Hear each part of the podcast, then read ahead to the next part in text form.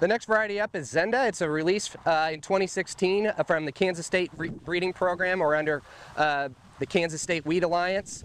Uh, this variety's been really good in eastern Nebraska in terms of yield performance. Several things to highlight about this variety is its scab resistance, uh, rated a, a, three or four, so right up there with resistance similar to Overland um, and Westbred 4699, and that's been a, a, real asset in Nebraska. In 2015, a lot of growers actually quit growing wheat because of scab issues, and so that's definitely a priority in terms of a risk management plan. Some other things about this variety, uh, its background is Everest, which was one of the most commonly varieties planted, uh, especially across central and eastern Kansas.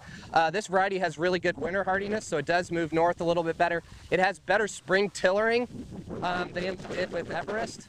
Um, in terms of other disease resistance, uh, really good resistance to leaf rust um, as well as stripe rust. The stripe rust uh, resistance is breaking down a little bit with some race changes they've noticed in Kansas, so we'll see how it does this year.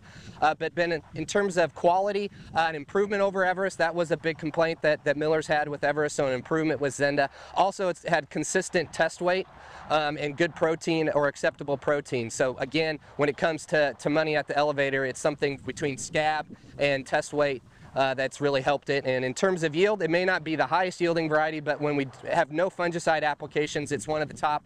When we spray with a fungicide, it's still in the middle of the pack. So a very good consistent variety for growers here in eastern Nebraska.